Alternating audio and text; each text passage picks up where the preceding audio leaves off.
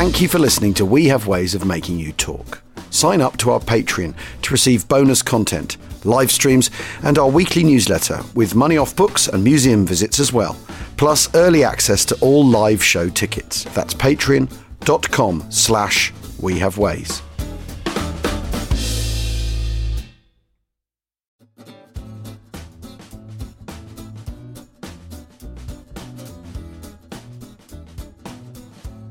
Achtung, Achtung, welcome to We Have Ways of Making You Talk with me, Al Murray, and James Holland. James, what are we at today? What are we doing?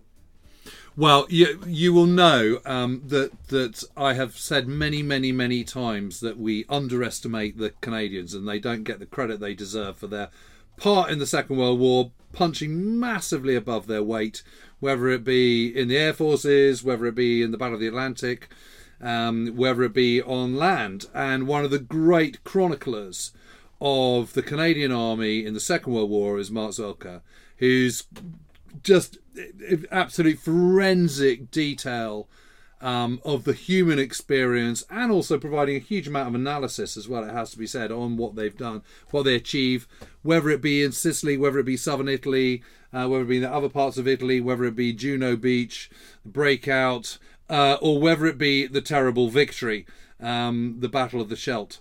Um, and uh, I'm very keen, Mark, for you to come on a number of times onto this podcast. But in this particular instance, we get so many questions about the Scheldt campaign, uh, and it is that kind of it is the forgotten battle.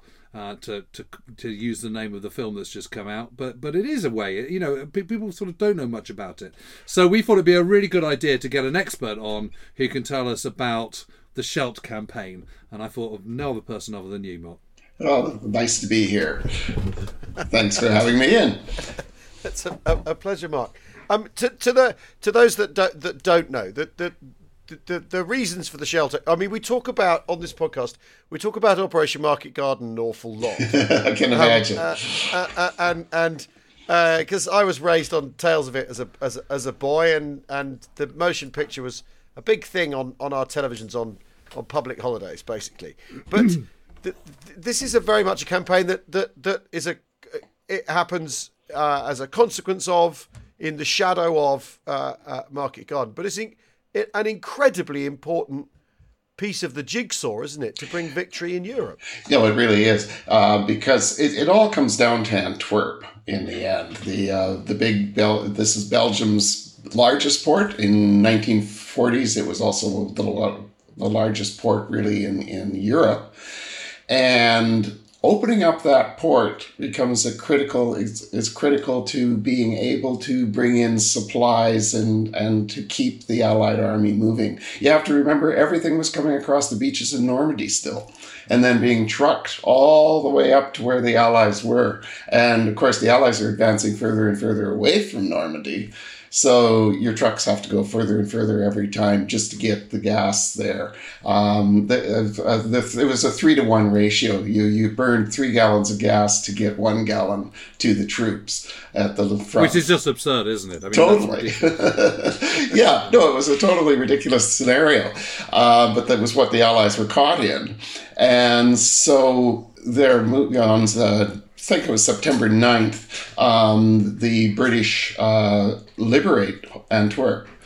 But they don't, there's the 75 kilometers of the Scheldt estuary running all the way to the Atlantic is still in German hands. And Montgomery, of course, is shifting all of his attention over to Operation Market Garden. And so he takes the 30th Corps, who are the ones who have arrived in Antwerp, and moves them uh, to be part of, of Operation Market Garden, the essential part of, Market Garden, really, because they've got to go up and uh, relieve each of those airborne divisions. Um, and Montgomery was making a calculated decision in this. It was a calculated gamble, if you will. Um, he wanted to get to Arnhem. He thought then he could break into Germany and the war would be over by Christmas. You know, that's what we always want to do is get a war over by Christmas. Um, you know, of course, we know it didn't work out that way.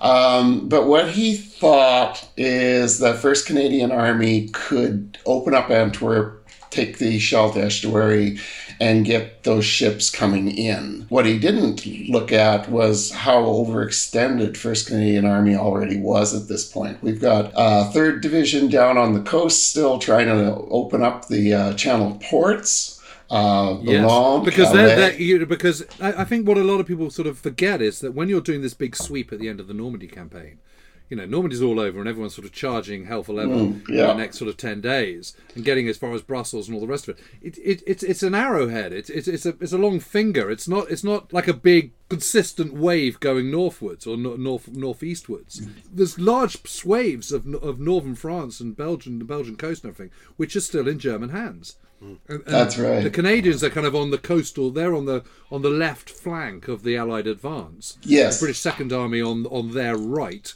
mm-hmm. and then U.S. First Army on their right. So it's it, it's one, two, three, and then Third Army beyond that. U.S. with Patton and co and, and so on.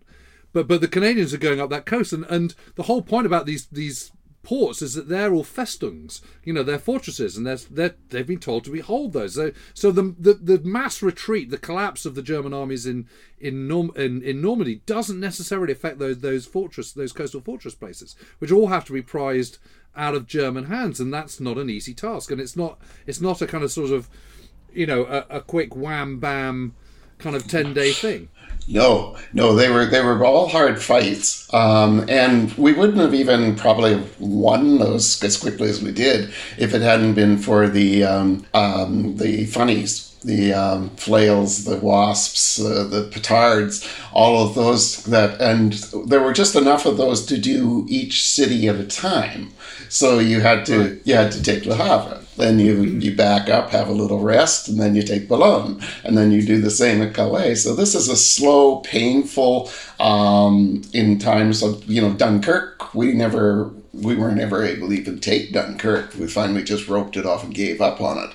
And yep. uh, you know, yeah, because Dunkirk, Dunkirk's not liberated till 7th of May, is it? Yeah, that's right. The, the, basically, the Germans surrender when everybody else surrenders. Um, they were all a bit hungry, but they were still there. you know. Yeah. So amazing. Yeah. So it was really tough. So then the Canadians, we start coming in to do the Scheldt estuary. it's a very piecemeal uh, activity. The First Polish Armored Division uh, shows up but and uh, fights its way up into Terneuzen. Um, Second Canadian Division comes in and takes over Antwerp and engages in what we call the streetcar war because every morning they'd all jump into the streetcars and go to the front lines, uh, which is a pretty bizarre way of doing doing war. Um, but they they weren't actually doing offensive at that point. They were just trying to get reorganized and um, and then launch the offensive to try and open up the Scheldt. And then Fourth Armored Division comes up on the right hand side of Second Division, and that's when you know when the British liberated Antwerp, they were um, they thought that that was the major port, but of course the real port of, of, of, Antwerp is to the right in the east, northeast, around a town called Merksem. And those port facilities were still in German hands. And the Belgian resistance never forgave the British for not uh, immediately just carrying on. And they could have had the whole port in their hands by probably the end of a couple of days. But they were. But that, that, the, story is they arrive and they've only got road maps and they don't know what's what and they've it's all happened so quickly after because the, the, the, the great swan from the breakout has caught has caught everybody out in terms of maps and recce and knowing yeah. what's in front of them, and knowing what the enemy's dispositions are, knowing that Merksem is the port, knowing you know that that that, that they're because it's all happened at such a torrent. Yes, these are sort of mistakes you can understand within the within the tumble of events. Yeah, and that's right, and and we see this all the time. Well, the Canadians as well. Um, they haven't, you know, when we get up to the Leopold Canal. Uh, and launch our first attack uh, with the Algonquin Regiment. Yes. Two canals paralleling each other with a dike in between. Um, we sort of realized that almost as the attack is being launched is whoops we're not crossing one canal we got to cross two canals um, yeah. and that attack is completely you know the algonquins are just butchered trying to get across there yeah and actually i've, I've, I've been there mark and i remember seeing it standing on the new road bridge and looking down one part of the canal, and there's a massive, great German bunker on the side of the canal, and this is where the um, I, I'm pretty sure this is where the Algonquins get get get slaughtered. I mean, the, the casualty rate in that attacking in attacking company is something like. Seventy percent or something. Yes. right? I mean, Yeah. I may have got that wrong, but it's, No, it's, it's pretty close. It, it is pretty much that. Um, yeah, the Algonquins just got, got butchered. Um, and then everyone sits back and says, oh, we better re- reorganize here. Uh, and they do, and they realize, okay, well, now the next time we go across the Leopold Canal, we'll go across just one, the Leopold, and we'll leave the, the second one out of the picture. Um, and that attack goes extremely badly as well, because the Germans, you know, the Germans are just able to turn a fort, the the other side of the bank into a fort. Well, ju- well, ju- ju- just go back to 1940 and Mm-hmm. think about the uh, the very very patchy defence of the Burgoo Canal um, outside Dunkirk against the Germans. The Germans can't get across, and it's a, it's actually a very similar kind of site. Well, the one at the Burgoo Canal is slightly smaller than the one on, on the uh, Leopold Canal, but crossing a major river feature like that is not easy when it's well defended. and when That's it's got these quite steep sides. They've got very steep sides, so you can't just sort of. It's not that easy to just. You've got to get down, and then you've got to sort of boat across, and then you've got to get up the other side, and you know it's a it's a it's very easy to defend, very easy, very very difficult to attack, isn't it? That's right. And all around is flat, Yeah. so everyone can see you coming. You've got no cover in your advance.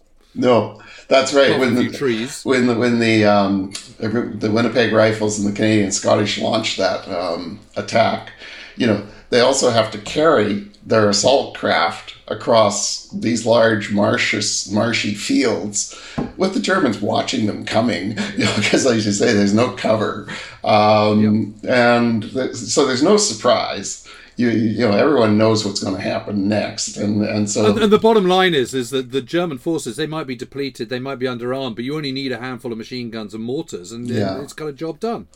and that's it. And the, you see constantly, and uh, from all levels, coming down from SHAEF through through the twenty through the British Army, through the First Canadian Army, we see a constant underestimating of the Germans in this one uh, because they're they're we sort of view them as garrison troops. They're not the they're not that good, but like James says, you don't actually have to be very bloody good to sit behind an MG forty two machine gun and fire at you know just fire on a fixed line. So it doesn't take crack troops to to make a mess of things. On the right hand side by Antwerp, of course they're also trying to fight outward and get into the Beveland, um, South Beveland, and that, and loop around to the north and close out the Scheldt estuary there. And that's where this battle gets really weird um, and is unique in that all of First Canadian Army is pretty quickly engaged in trying to do this. So you have no reserves because you've thrown you've got everyone thrown into the pot trying to make some advances against a really large front. And so it, becomes a very complicated, very costly battle and it happens really quickly. Um, and on that right hand side, you have crack troops suddenly thrown into the uh, German mix when uh, Kampfgruppe Chill shows up under under the General Kurt Chill. Uh, these are a lot of mostly paratroopers, heavily, heavily armed, and extremely good soldiers. So it, it's the battle gets really complicated. And they'd caused problems on the Albert Canal, hadn't they? For um, Yeah, Yeah, that's where they show up. that's where they That- shot. they're, they're the guys from the Gheel, the the battle Yeah. for Gheel, which the Sherwood Rangers get caught up in. So, so um, uh, uh, before before we get into the uh, uh, into the uh, the actual battle, where do the Canadians sit in uh, in things? Are they uh, do the, are they regarded by the British as because obviously, you know, that the, being being uh, Dominion soldiers, are they are they equal partners? Are they j- junior partners? What at where do they actually sit in things in terms of uh, how decisions get made, whether they how much uh, la- uh, latitude for their own planning and decision making they've got because because in Normandy famously there's tactical innovation coming from the Canadians that, that you know that, that that sort of feeds into the story of how the Allies um, crack how to win in uh, to win in Normandy. But, but where do they sit? What's their, you know, they Well- because I'm loath to even say junior partner, given given what I know of the sacrifice and the effort and the punching above the weight, as Jim says. Well, I think they're always they're always viewed as a junior partner, um, mainly because of Montgomery. Uh, Yeah. You know, so Montgomery's controlling the Second British Army. He's controlling First Canadian Army, and then you get into a personality thing. Uh, he despises Lieutenant General Harry Crerar, who commands First Canadian Yeah. Army. They, and the, it's a feeling, it's a mutual feeling. They both despise each other. Um, and so, because Montgomery doesn't like Crerar, because he doesn't trust Crerar, he doesn't have any admiration for Crerar's leadership, um, he's always kind of butting in there and telling the First Canadian Army people what to do. Um, this changes the, actually at the Scheldt Estuary because Crerar gets sick and is evacuated to England. And Lieutenant General Guy Simonds takes over Yeah. uh, the command. Now, Yeah, Guy, he's a he's a very interesting guy because he he's what 43, 44 yeah, yeah, he's he's very young in in relationship to this, and also he's um, he's a protege of Montgomery's, and and he feels himself to have been mentored by Montgomery. He even takes to wearing the black beret, you know, and and and he, he's not even a tanker. He was never in a tank, but he's got the tanker's beret. Um, and so, because Crerar is now out of the picture, he commands the Scheldt Estuary battle. And this is actually probably Simonds's, you know, most his biggest moment of glory, if you will have it, because um, he carries them through that battle. Of course, Montgomery and Simonds both think that they're done with Crerar, and he won't. But Crerar comes back at the end of the battle, and, and, the, and Simonds is now you know shuffled back into the role of being Second Canadian Corps commander. Montgomery's having to deal with Crerar yet again. And the relationship continues to be just as frosty as ever, right through to the end of the war. But um, But where, but where do you sit on Simonds? I mean, uh, do, do you think he's uh, are you are you a fan? Do you, do you admire what he did? I mean, he he's got a reputation for being ruthlessly ambitious, kind of you know shafting other people a bit, hasn't he? And kind of Yes. you know, not much of a Uh, but of uh, and for, and for innovation though as well. So uh, yeah. Yeah. Well, it's it's it's the interesting thing about Simonds is we all uh, because he's a very complex individual. Um, one is always left unsure of what to think about him. Um he's very he's pretty competent general. Uh, he does pretty good work, very good work actually in the Scheldt Estuary. But he is a person who, if he fails, he always has a scapegoat.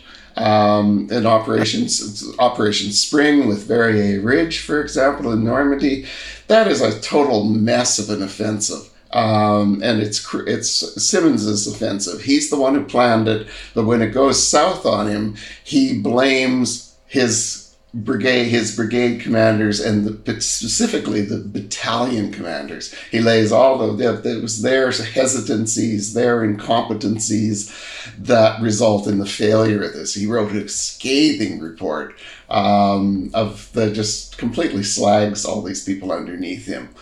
Um, at the end of the Scheldt Estuary battle, Third Division is commanded by uh, Dan Spry, um, who's a very good general. Uh, he sacks Spry uh, because he feels the Third Division should have opened up the Breskens pocket more quickly. It didn't. It's got to be Spry's fault, not the not the factor that Well- they were given a ridiculously difficult job to do. So he's very much a Monty man then in in, in that respect. yeah, no, you know, he's Monty's protege. yeah, yeah, absolutely. you know, very. That's very true. But it, but you know the sh- the Scheldt operation becomes a massive operation, doesn't it?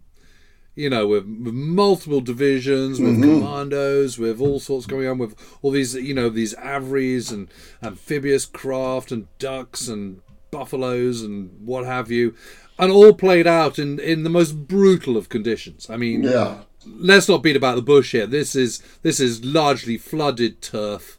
It's there's water everywhere. It's muddy. It's soggy. It's filthy. It's it's it's it's just an absolute beast of a battle, isn't it? Whichever yes. way you look at it.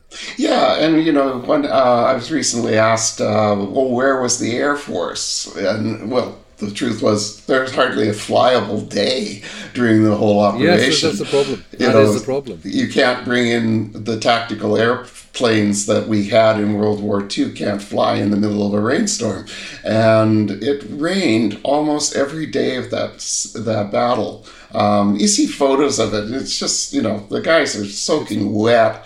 There's mud everywhere, as you say. Uh, the polders were all flooded. The Germans had blown most of the dikes and let water into the polders. So you can't you can't cross the polders. You have to move on the dikes, and that means that the tanks we never have any decent armored operation uh, in our support in that as well. Um, and that also means you're silhouetted Band of Brothers style, aren't you, on the top yeah. of the polder? Yeah, kind of for everyone to see as yeah. the sun sets behind you. Well, yeah, non- existent sun. But I mean, I mean, so just, mark just, just if you could, in in a sort of a minute or two, can you just sort of tell us the bare bones, the dates of when things happened, what's going on, who's involved, yeah. and and how it all plays out? So it starts really in September, early September 1944, and this battle will go right on to November 1st, 1944, when when Walcheren Island finally falls, which is the subject matter of the Dutch film that's just come out. Yes. Um, you know the rest, and long before you get to Walcheren Island, you know, is the slogging up from the Albert Canal by Antwerp, get up to and this there. This is closing up to the southern the southern side of the Scheldt estuary. That's right, and then the so the southern part of the Scheldt estuary is what's called the Breskens Pocket, and that is from Terneuzen, uh, which is a little to the west of uh, Antwerp, uh, over to the coast. Um, that's one battle and then we have the second battle being second division and fourth division fighting their way north from Antwerp to get into the South Beveland Peninsula and fight their way uh, westward into Walcheren Island. So two different and, battles. And, and, South, and South, yeah, and South Beveland is, is you've got this narrow kind of isthmus, haven't you? This narrow mm-hmm. corridor which links South Beveland, which is to all intents and purposes an island, bar, bar this little kind of narrow isthmus. Yeah. And then next to that, then there's North Beveland, which is smaller island on top of South Beveland. Yeah. South Beveland is a is is a sort of like a figure, a sort of looks like a sort of like an, an ancient horn, doesn't it, or something? Yeah. Uh, and then you, then you've got the kind of sort of roughly rectangular North Beveland, and then you've got the sort of more sort of diamond shaped Walcheren, which is right is on the is on the kind of west of that. The yeah. on the kind of left hand side of it, north of the Scheldt estuary. Looks like a plump lizard. You have to go up the tail and to the head, which is well. Yes, that's exactly that's what a it is. Very yeah. nice image. Yes, I like that. Yeah, and it does. It does. And to get into the head, you've got this very little narrow neck called the causeway, yes. the Walcheren Causeway. Um, yes. Which today is quite wide. When you drive across it, you can't picture what it was in 1944. It was uh, really only about 40 feet wide at that point. Um, so, and it's long. And again, the Germans yes. had 88 guns um, and tons and tons of machine guns all facing that. Uh, and so that's the part in the, the Dutch film that the attack goes in and yeah. the Canadians are shot to pieces, uh, which they were. The Calgary Highlanders and the Black Watch uh, and the uh, Regiment de Maisonneuve, the French Canadian battalion, mm. um, each in turn try and get it get in there, and each in turn are stopped and suffer really heavy casualties there. We need to take a quick break right now. We'll see you in a moment.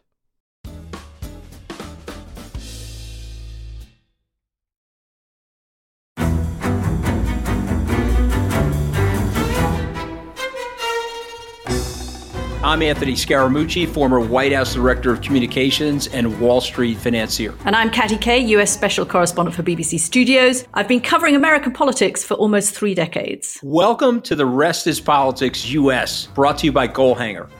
Go on, tell us, were those donations you made, like Obama in 2008, was that idealism? Were you hoping to get something out of these campaigns that would serve your own business interests, for example? So I think this will either make this podcast incredibly successful, Katty, or people will be horrified and they'll shut it off right now because I'm going to be very real with you. The Obama donation, I had gone to law school with President Obama. We were not classmates. I was a few years ahead of him. It was 2007. It was then Senator Obama. I had a check in my breast pocket. I went over to the senator. I said, Senator, I said, you and I didn't really know each other in law school, but I'm about to hand you a big check. Can I lie to my friends and tell them that you and I knew each other in law school? Well, Obama looks at me, had the best smile in American politics since Jack Kennedy. Forever. Yeah, he lights up. He looks at me and says, I'll tell you what, if you double the amount of the check, we'll take it back to Hawaii. Okay. And I looked at him. I said, You're done. I had another check in my pocket. I ripped it up. I doubled the amount of the check. And I'm going to tell you right now, I've been to more White House Christmas parties during the Obama administration than the Trump administration. In this pivotal year for the United States, democracy, and world affairs, Britain's biggest podcast, The Rest is Politics, is launching stateside. Uncovering secrets from inside the Biden and Trump inner circles and how they shape the world's most important economy, but also the global economy too. New episodes are released every Friday morning. Just search The Rest is Politics US wherever you get your podcasts.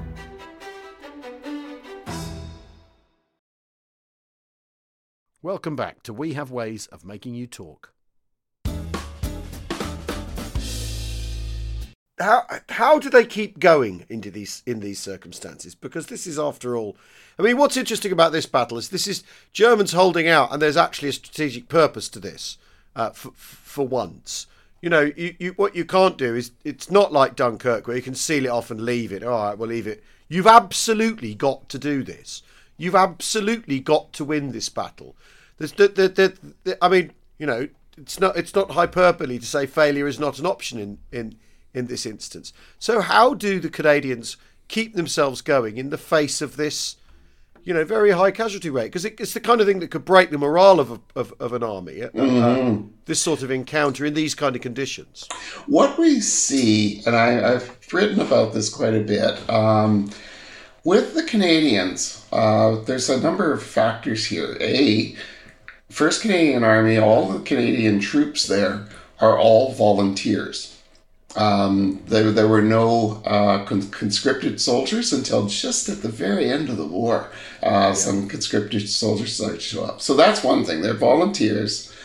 Um, again and again, you look at it. Uh, I think it was Canada at that time was largely a rural nation. And these, so most of these kids grew up in the country. They grew up hunting and fishing and going out with their dads and often going out by themselves to. I've got to say that almost every single Canadian veteran that I've ever interviewed has always had that background. Yeah, and I mean, not say they all did, but they nearly, you know, no, just the it, ones I've met. It's it's it's almost the stereotype of the Canadian right. soldier of World War II. You know, uh, that's that's where, you know some of them came from cities, but not a heck of a lot of them. And so they were resourceful. And so what we see is if your company commander gets killed or wounded, the lieutenants take over. If the lieutenants get killed or wounded, the sergeants take over. Take them out of the picture. Pretty soon you've got down, you might have a platoon being commanded by a private um, this happens over and over and over again. They, they're resourceful enough that they just keep going. Um, or maybe they're stupid enough that they just keep going in, in, this situation where, where, where, as you say, but you know, failure is not an option. It is very true. And they were aware of that. Uh, one thing First Canadian Army's commanders did do that was good, uh, and I think different uh, than maybe the American British armies they tended to explain to the troops what was going on and what they were about. Um, and that information, yeah, it moved down the command chain. So Sergeant so and so, who's got across the Leopold Canal, he knows how important this is, and yeah. uh, so he throws himself into it whole wholeheartedly. Um, and so we see this, you know, these ridiculous casualty rates, and yet these battalions keep going. Uh, the black the Black Watcher, uh, you know, a perfect lesson in that. Uh, I think they're probably the most unlucky battalion in the, in the Canadian Army. They go up Verrières Ridge and they get slaughtered in the, the Normandy campaign. Here, uh, they attack just to the west of a town called Woensdrecht. Um, going through open, uh, flooded fields again towards a railway bank, a, a railway line that the Germans are anchored against and they get chopped pieces again. So, do we let them have a rest? No, we throw them in the causeway and then make them say take the causeway with you know whatever the 150 men you still have standing, um, and it fails disastrously as well. After the Scheldt estuary, the same thing will happen in the Rhineland campaign for that for that regiment, um, but each time that regiment regroups, gets gathers up whatever men they have and go into the attack. There's no thought Yeah, about that's not doing it. it? And how much? I mean, that that is absolutely astonishing, uh, and just so underappreciated. I, I mean, I, I it's it seems so wrong, doesn't it? I mean, now there's a, been a film about it, but it's not obviously not going to have quite the same impact as Band of Brothers or, or Saving Private Ryan. But but but presumably these guys are having to, you know, this is this is not the same as fighting in, in, in Sicily or Italy, and it's not the same as fighting in in Normandy by any stretch of the imagination. I mean, you know, you know, you're suddenly having you're, you're suddenly finding yourself in, in terrain and situations and circumstances which are alien to you, and, and you just have to adapt. I mean, how much how much are tactics having to be kind of worked out on the hoof on, in landscape like this, which is permanently flooded and where everyone can see you coming, and you know the weather's always terrible. Yeah, well, it was very uh, much a, a battle that was being made up as it went along. Um, the original idea with the Breskens Pocket had been 7th Brigade would establish the bridgehead across the Leopold, 9th Brigade would exploit through that bridgehead and and clear the uh, pocket. It, that doesn't happen because 7th Brigade is just left with a toehold on the other side of the Leopold Canal that it can't exploit. So suddenly, a new plan is needed.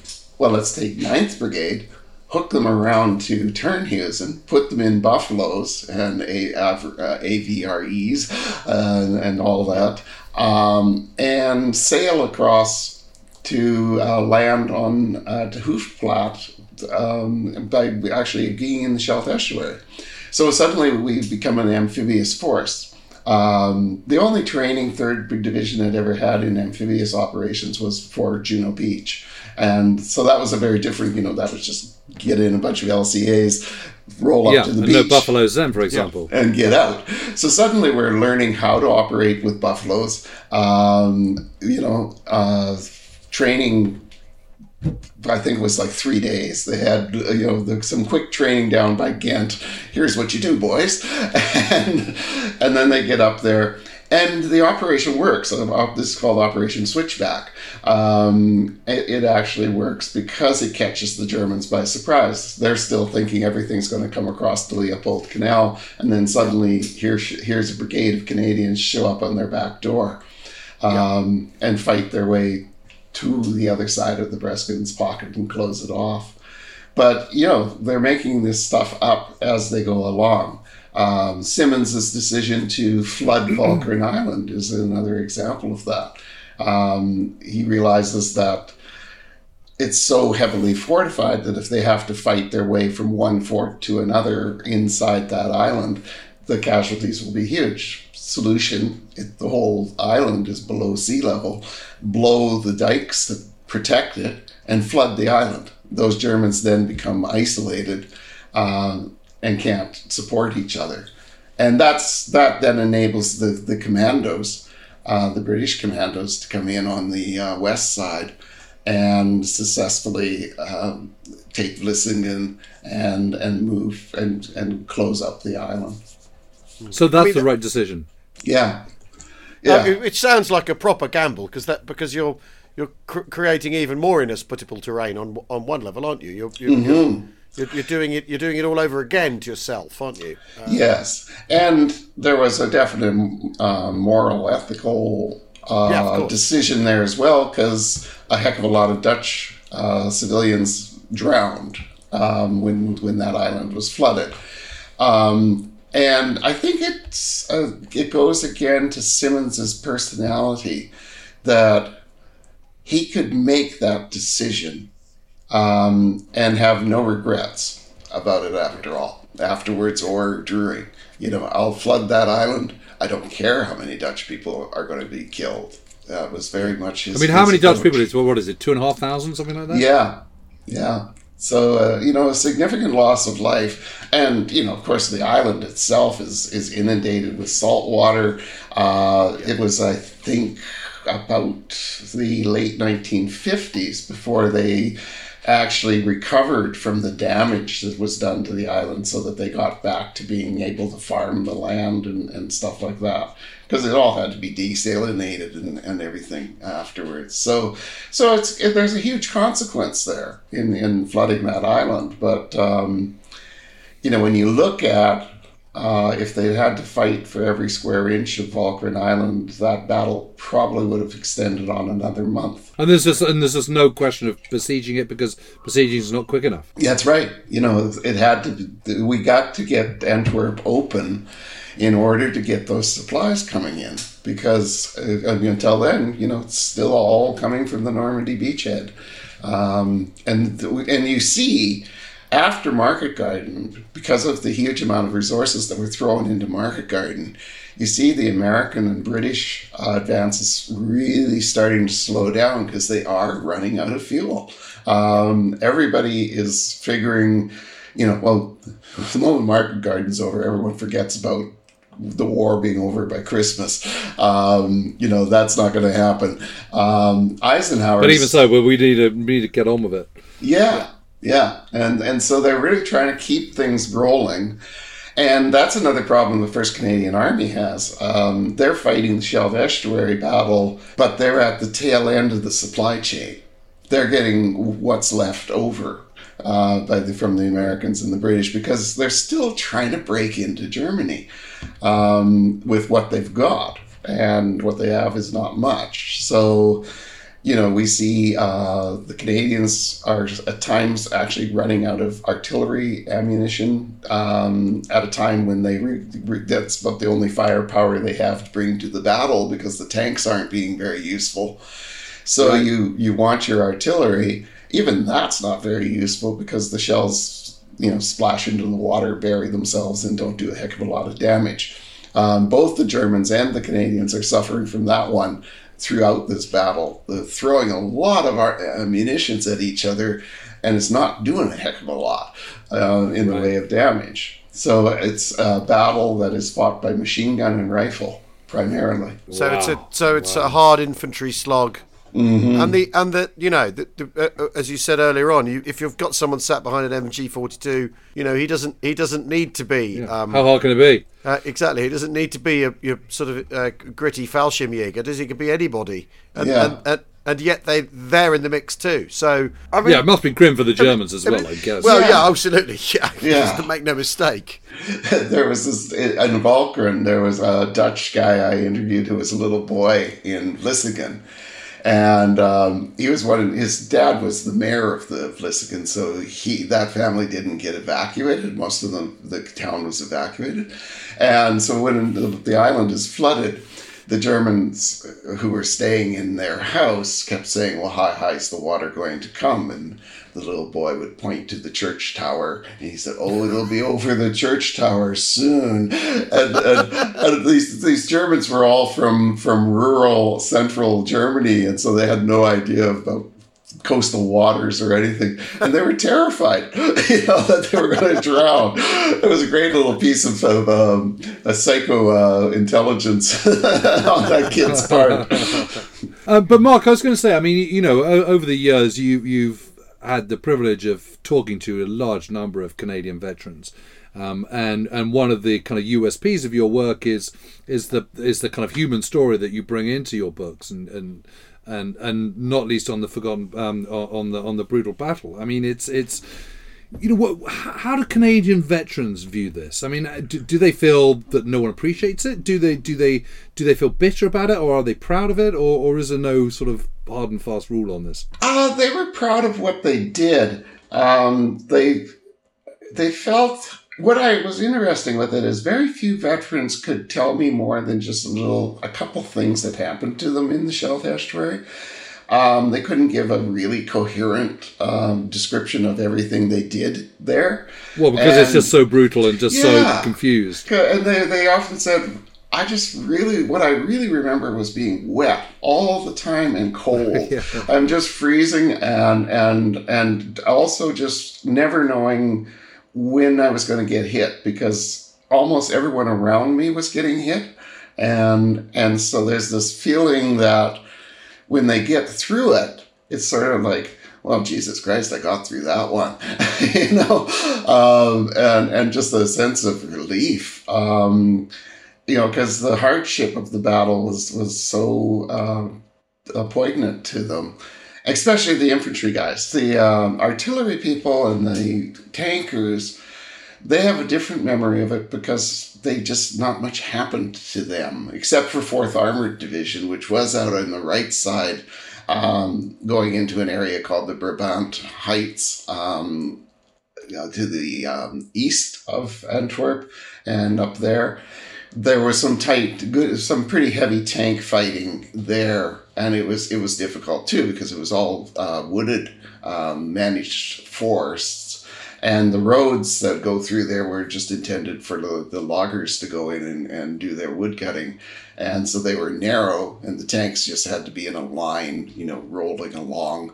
Um, it's pretty, you know, so they were getting picked off as well because the Germans all again, this time not an MG 42, this time a 75 millimeter anti tank gun, can hold up an entire battalion of tankers for an, an entire day trying to winkle them out and, and and then you wipe out that gun and you just do it again uh, further down the road so that's the kind of battle it was. And so their memories, there's not any good memories, I'll tell you that, of the Scheldt estuary. Everyone is sort of like it was just, well, there, there was a lovely little, um, in the, in the third division's war diary, of with the Breskens pocket, and uh, I think it was November 2nd entry.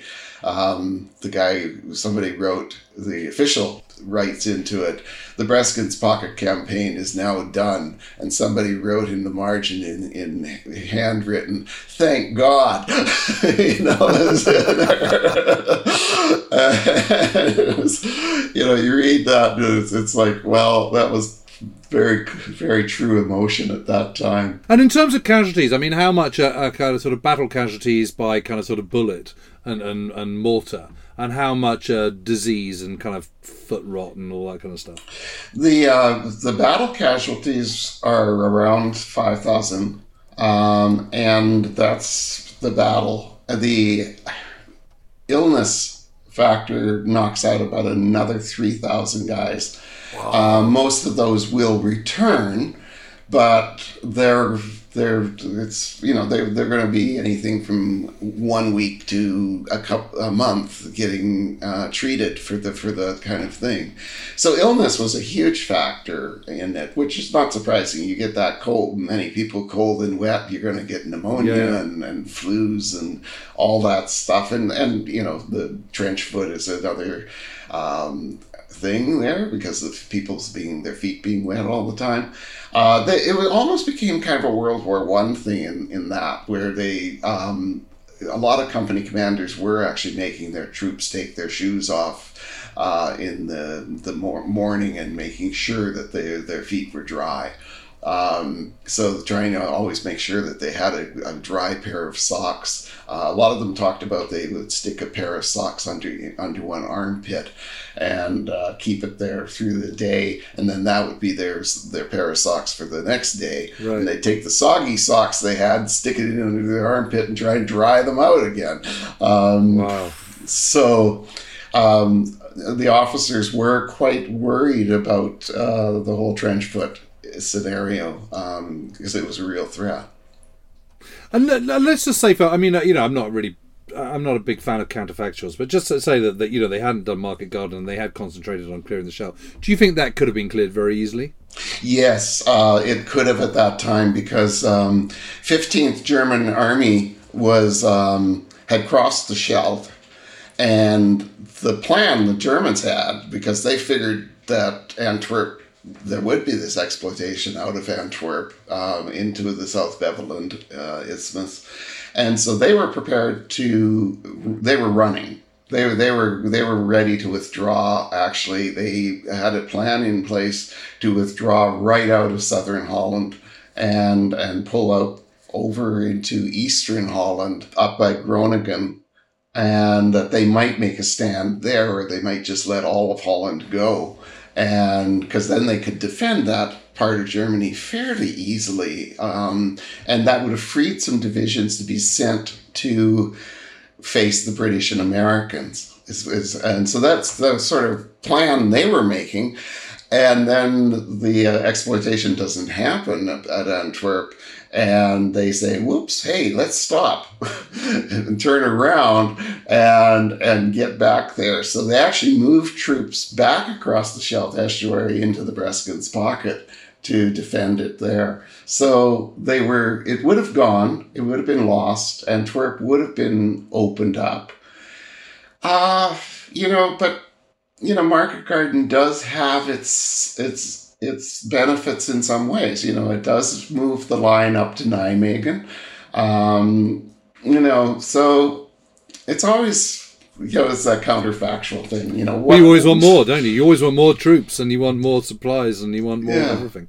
Yeah, and more so, amphibious craft, and more ships, and so we would have had the supplies coming into Antwerp sooner, um, by about two and a half, well, three months basically. Um, would that have tipped everything drastically for a more just a more gradual second the, the british and americans advancing side by side? Would they have reached germany and pushed in? I don't think there would have been enough supplies even with then. I, I think that that supply shortage was something they couldn't get away from. So you know i do understand why eisenhower and montgomery made that um, decision because you know Eisenhower, you know everyone always wants to lay out the blame pretty much on Montgomery, especially the Americans. but you know that there was the meeting between Monty and Eisenhower in the plane that Eisen and Eisenhower's plane, and Eisenhower could have said no to Operation Market Garden. Instead, he said yes, let's do it. And in his own memoirs, he said, I would have made the same decision again and that often gets sort of shunted to the side, and it becomes Monty's blunder. Um, it was it was a it was a joint blunder if the, if it was a blunder. I mean, you're also running out of campaigning proper campaigning season, aren't you? And everything's getting just that much more difficult. Um, mm-hmm. After after September, once you're past the, the your autumnal equinox, you're you're you're running out of weather, light, um, and and and everything else, aren't you? So so. Yeah so even if you have Antwerp earlier, you know you've still you've still got that to contend with, and those things all play into the defender's hands anyway. If you if getting to your start line is just that much more difficult, you know uh, everything everything necessarily happens more slowly. Yeah, and no, you know nobody anticipates it, but the winter of 1944-1945 is the worst winter in 50 years in Europe. Um, you know, so suddenly what you even what you thought was going to be a rough winter just becomes a whole heck of a lot worse. Um, and that, you know, we see that. Uh, it even plagues the Germans when they launch the Battle of the Bulge. Um, you know, they haven't planned for the kind of snow. And, Mark, and Mark I should just tell you, I, I have mentioned this a few times on the pod. Yes, the, the particularly difficult winter. The dark, the, the, dark winters of the 1940s. I mean, they were, they were all brutal, but yeah, no, that's right. Yeah, yeah. Uh, even down in even down in Italy, they're, they're getting this horrific winter in northern Italy. So you know, yeah, yeah, absolutely, everywhere, absolutely, yeah. so, Mark, I mean, a lot of a lot of a lot of listeners would have seen uh, Forgotten Battle, this new Dutch movie. I mean, um, I'm, I'm, assuming you've seen it too, have you? Yeah. Let, us give it points out of ten for a movie and points out of ten for historical accuracy. Uh, I'd give it about an eight as a movie and about a three for historical accuracy. um, you know, and I don't even know that they were trying to be historically accurate. You know, um, no. you know, like I, am not like the, the the British paratrooper boys. You know, making their way along.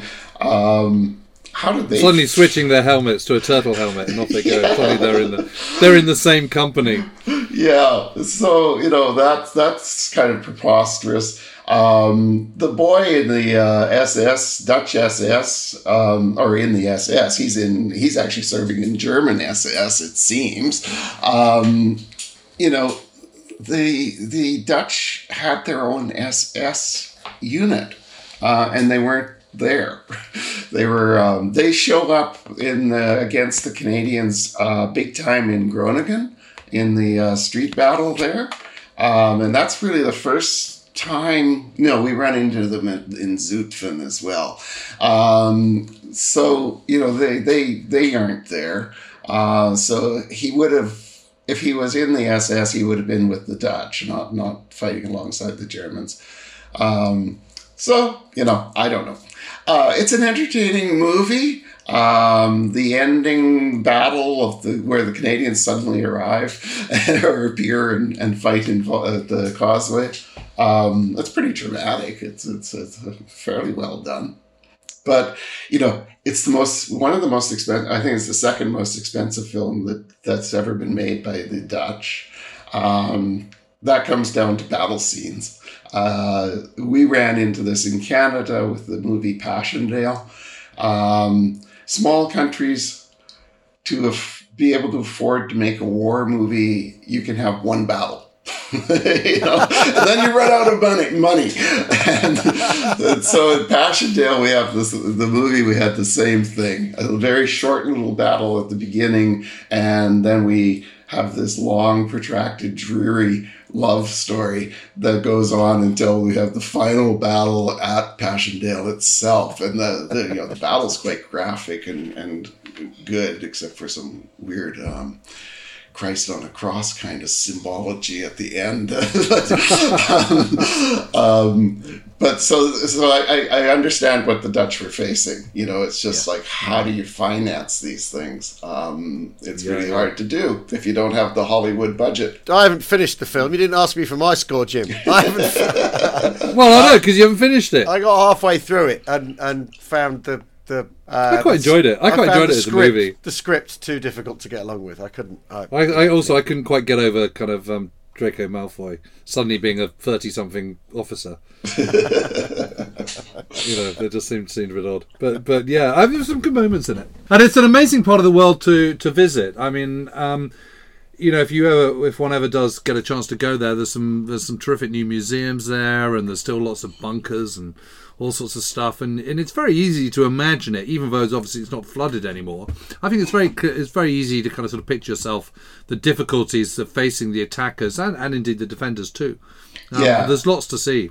And it hasn't changed as dramatically as some of the other battlefields in Europe that we no, see. No, you know, the the population is growing in that part of Holland, but not by a whole lot. So you know, the, well, they know what's coming, don't they? yeah. yeah, the They're not going to have a welcome Falkland Island in fifty years. If we're not careful. Yeah, yeah that's right. so, yes, so my advice is get there while you can. yeah, yeah, and there's actually, I think there's two new museums that have opened just in the last five years down in that that area. Yeah, so yeah. I went to one and it was it was terrific, and they certainly had a buffalo there, but they had all sorts of kit, and they had a kind of sort of a weird sort of beach scene at back of the museum. It was all sorts of stuff. I mean, it was it was pretty good. Yeah, I, yeah. I seem to remember. Well, the Dutch are nothing if they're not amazing collectors, and so if they, you know, they take it, if they take it to them, and you know, say I'm going to collect tanks, they'll have every tank type that there is, or whatever, you know. yeah, yeah, yeah. And then no, they make a true. museum. yeah, yeah, and they're very interested in the subject, aren't they? Yes. But listen, Mark, thank you so much for that. It's been been fascinating, and, fascinating. And, and, great to have yeah. an expert on talking about this pivotal battle, but which which we've referred to so often, but never got to in any any great detail. And I know a, a number of listeners have, have, been kind of asking us to kind of get to the bottom of it. So I'm very grateful to you. Um, but it'd be lovely to get you back on again to talk about some of the other um, Canadian exploits in the war as well. Yeah, happy to do so whenever you want. It's great Wonderful. to see Thank you guys. You. Thanks very yeah, much, Mark. And you. Thanks everyone for listening. We'll see you again soon. Cheerio. Cheerio.